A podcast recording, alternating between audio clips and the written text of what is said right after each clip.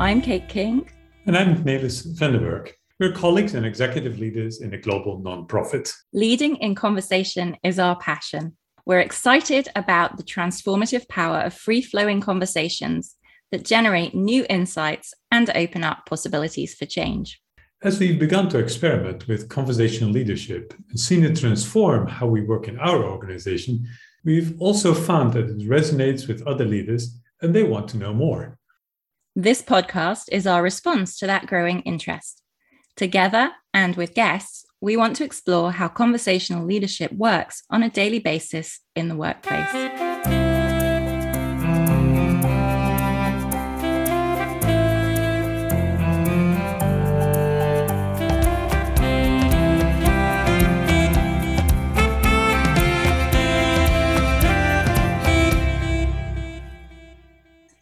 And welcome to another episode of Leading in Conversation.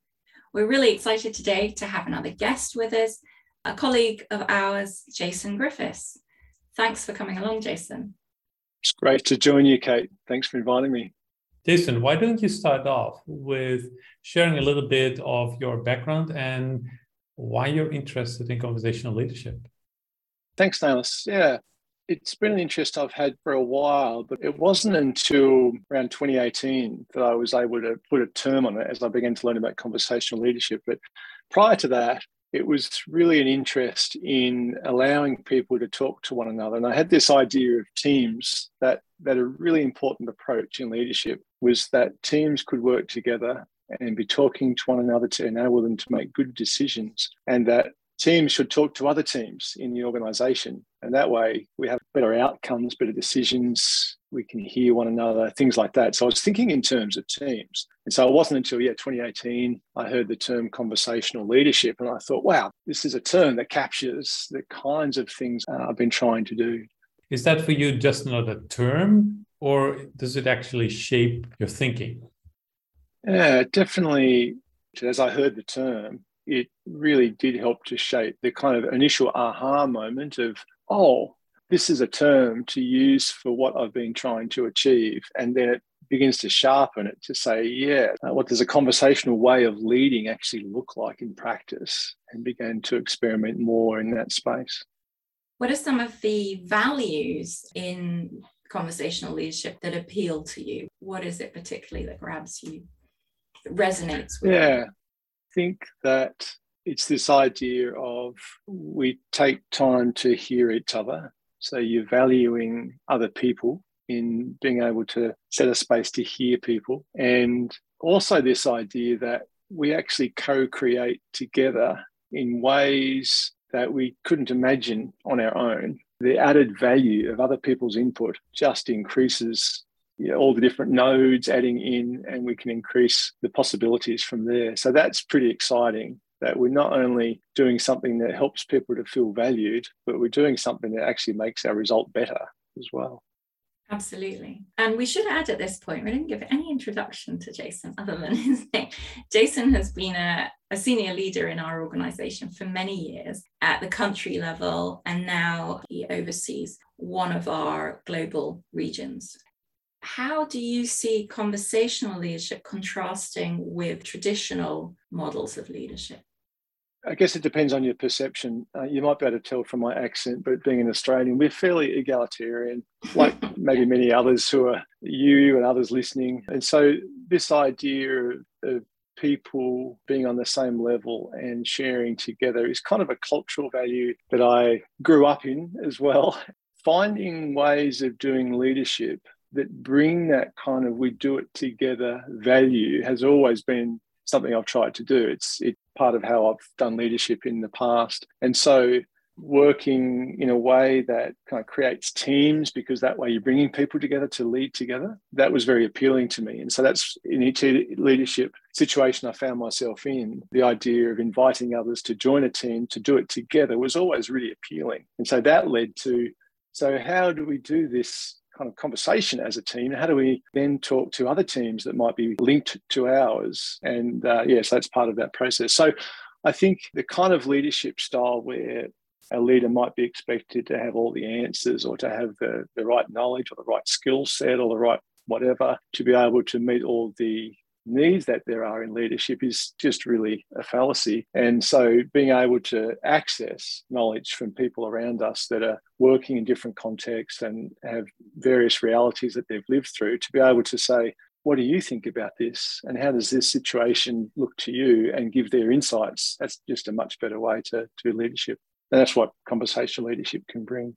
It's interesting. You say that culturally for you, this is a really good match, but you've also led in much more hierarchical cultural contexts, both colleagues who are from a hierarchical culture or an overall environment where it's different. How have you seen that play out in cross cultural settings where the expectation is actually very different? That's a good question. I think in various cultures it will look quite different. I found that conversation seems to be a common element. People talk to each other, they do it in different ways. And so I think in a very hierarchical culture, you probably wouldn't find the boardroom where the executives sit and decisions are being made. That's less likely to be the place where there is free flowing, meaning kind of co sharing, meaning making conversation happening. In a hierarchical context, that might not be it. But the conversations happen. It's possibly happened a few days before or an hour before where people are having all these conversations to make meaning together so that the decisions that come in that boardroom context would be the right decisions. And so I think they still happen. The conversations still take place. It's just the process, the table setting, if you like, for how you invite those conversations might look a bit different uh, in a egalitarian context versus a very hierarchical one. You talked about this interest of yours. It's actually become so concrete. You said that you want to do some research and writing about that. Can you share a bit more about that? Part of my master's research that I did uh, a couple of years ago, finished a couple of years ago, found that in many contexts in which I was doing research, people wanted to get together. They wanted to have their voice heard. They wanted to have ways of participating in creating the decisions that are made. It was just really interesting to see how people express that in their own words. And so that was another reason I thought I'd been experiencing this anyway. I didn't ask people in the research about conversational leadership. That wasn't the focus of that research, but it came out from what people said, not the terminology, but the experience of wanting to make meaning together and to be heard and valued for what they had to share from their lived experience. And I thought, wow, this is it's it's quite strong in what people want to do and want to share in an organization. And so I was thinking more about that. What would I do next, leading from that? And conversational leadership is getting sharper in our organization. We're talking more about it, we're trying to practice it more.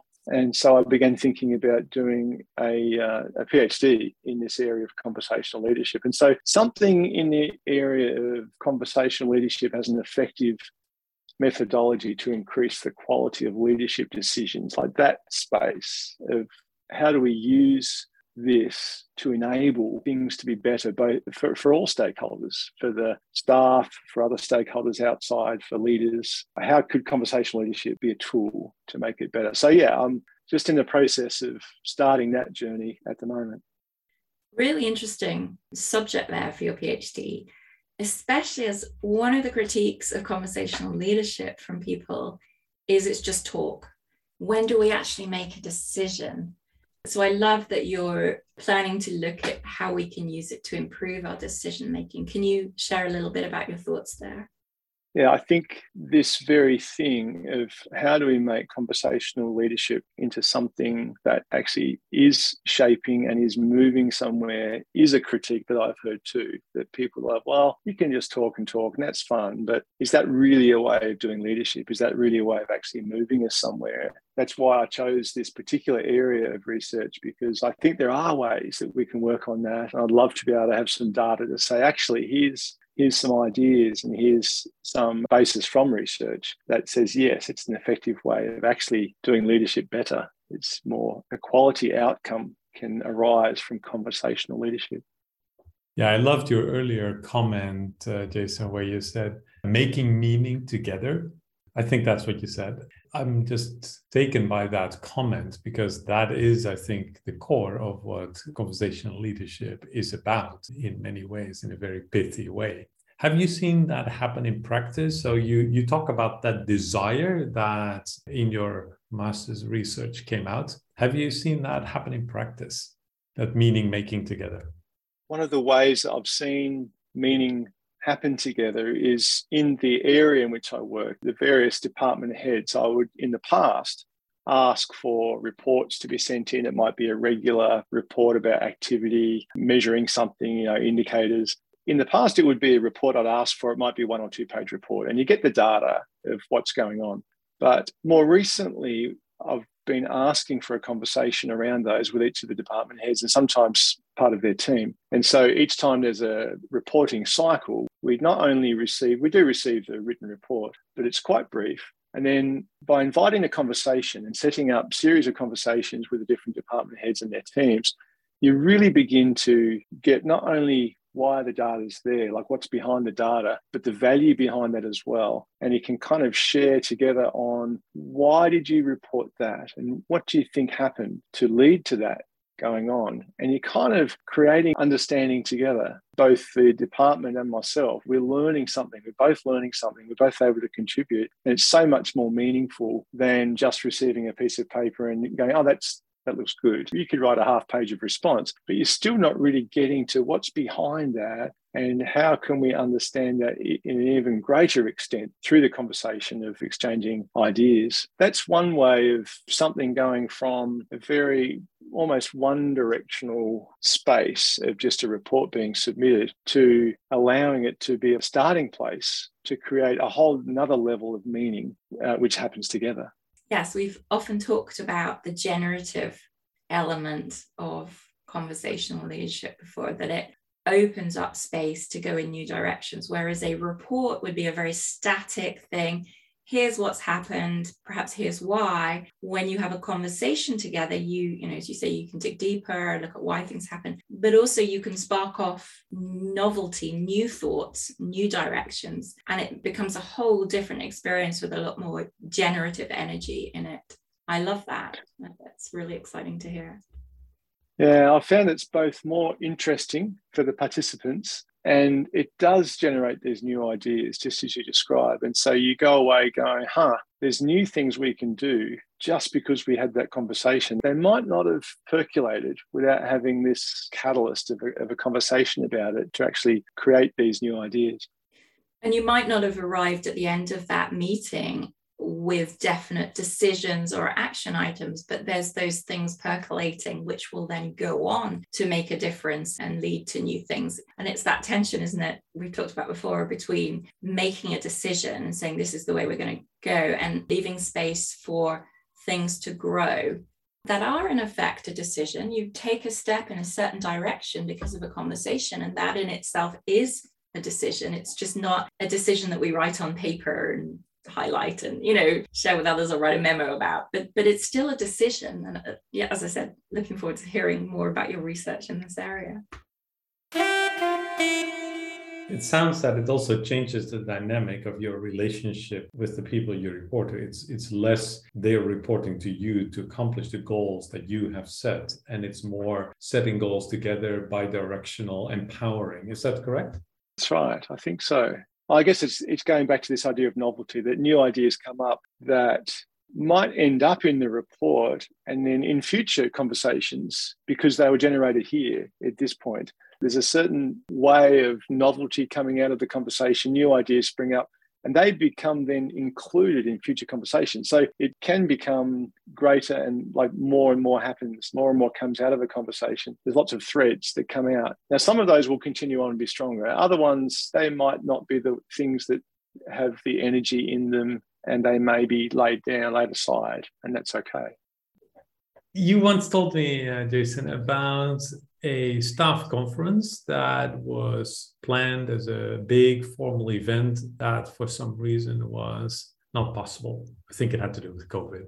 Then, as a result, you ended up with lots of informal meetings. Uh, can you tell more about that? And because you shared that that was actually quite powerful and may have been even more effective than the formal conference ever could have been. Can you share about what happened and how you see that as an illustration of conversational leadership? So, this little thing called COVID there was a planned conference of all of the staff of the department and quite a lot of people involved. And I traveled to that location and then it was all looking good. We'd set up all these ways of having a large group conversation with the whole department. And then the rules changed, as we're all familiar with that process of you plan something and the rules change and the gathering size decreased. And actually, it stepped down over a couple of days and it ended up being could only meet in quite a small group. I'm just thinking, oh, wow, what do you do in a situation like this when you have all these really creative uh, conversations with large groups planned and then it just isn't possible? And so we kind of switched and said, well, the people are here, the people are gathered in some form. They can't all be in one space altogether, but people are around.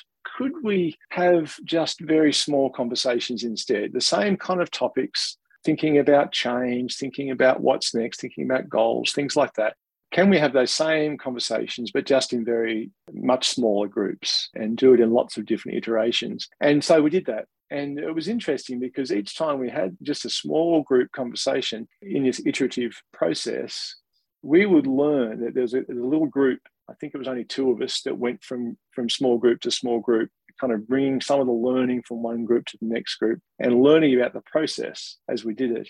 And so changing slightly because it was this two-way conversation. Not only were we asking questions and receiving responses, and and but we're both learning together. Both all the participants learning together. Sounds a bit like a world cafe, but done not simultaneously, but done sequentially. And in fact, if you're taking what you're hearing from one group onto the next, interesting.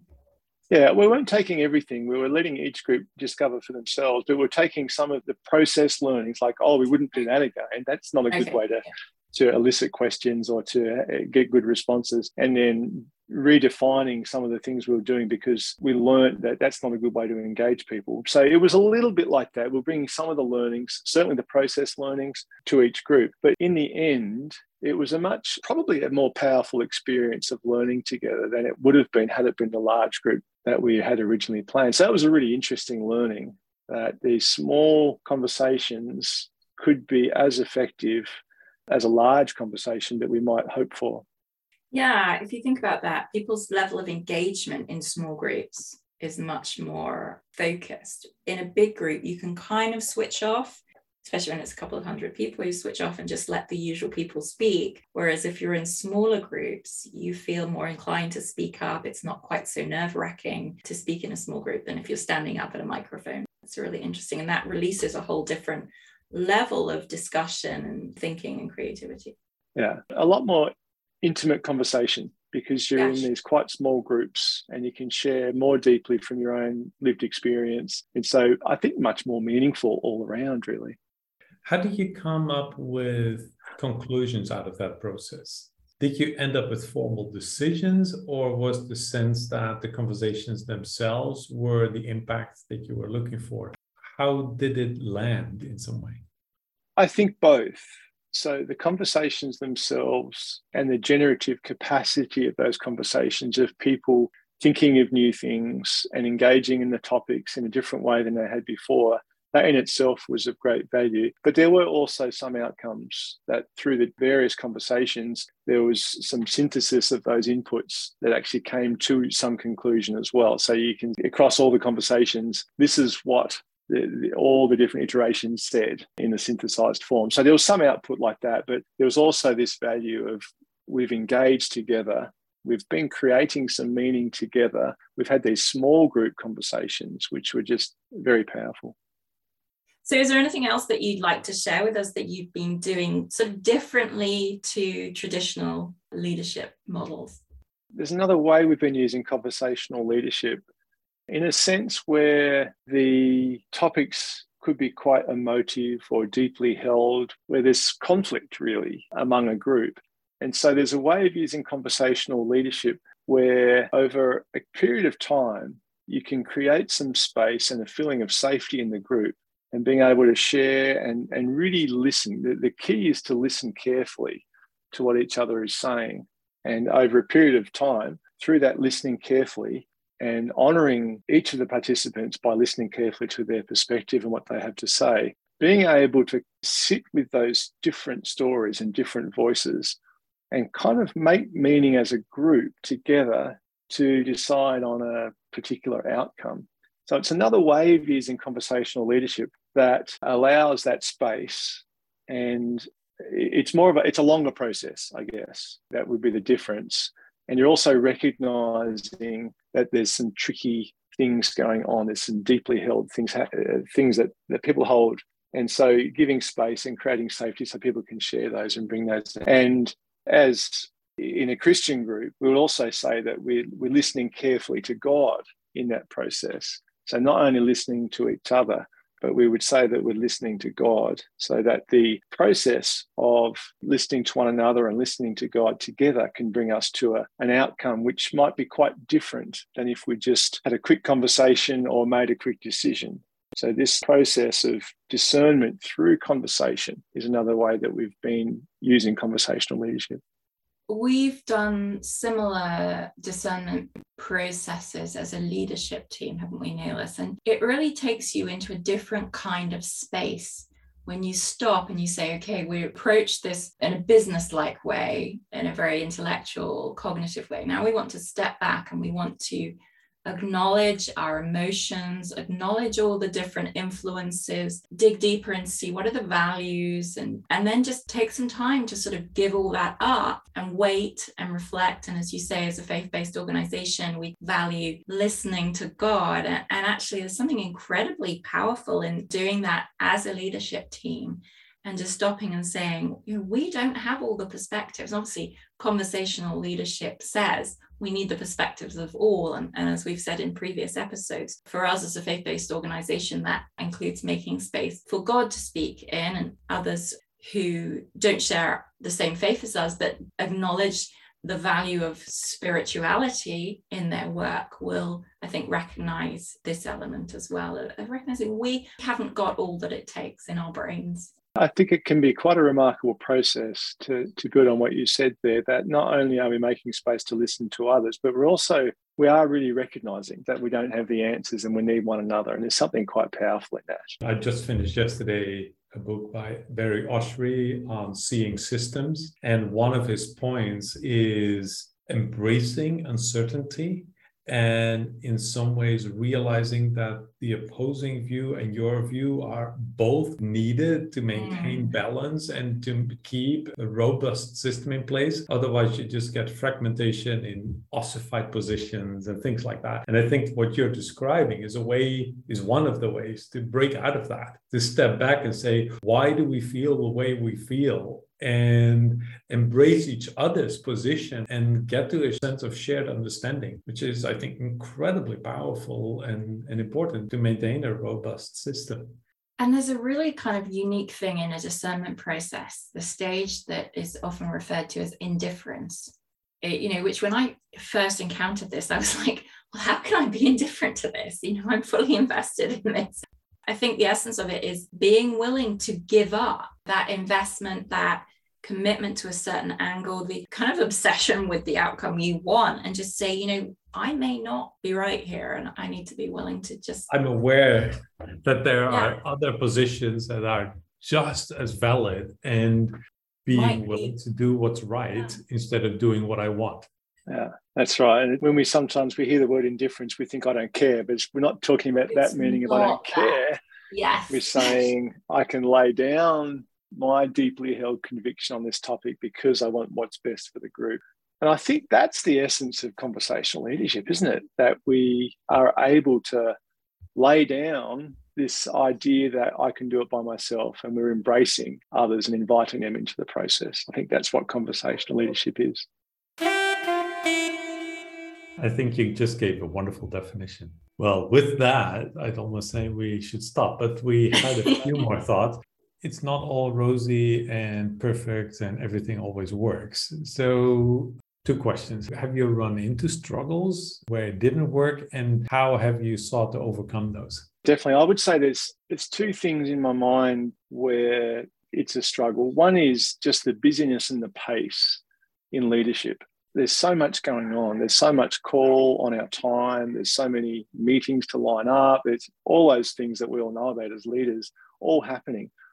And so, how do we create the space required to really have a meaningful conversation with others? And so, I think that's the first thing is in this tyranny of the urgent, how do we actually create the space? Because it needs space. We can't invite others into a meaningful conversation if we only have a few minutes to give to it. It does require space. And so that's the first thing I think is actually being able to put value to this sufficiently that we can say it needs the space that it needs to be able to have this important conversation with others.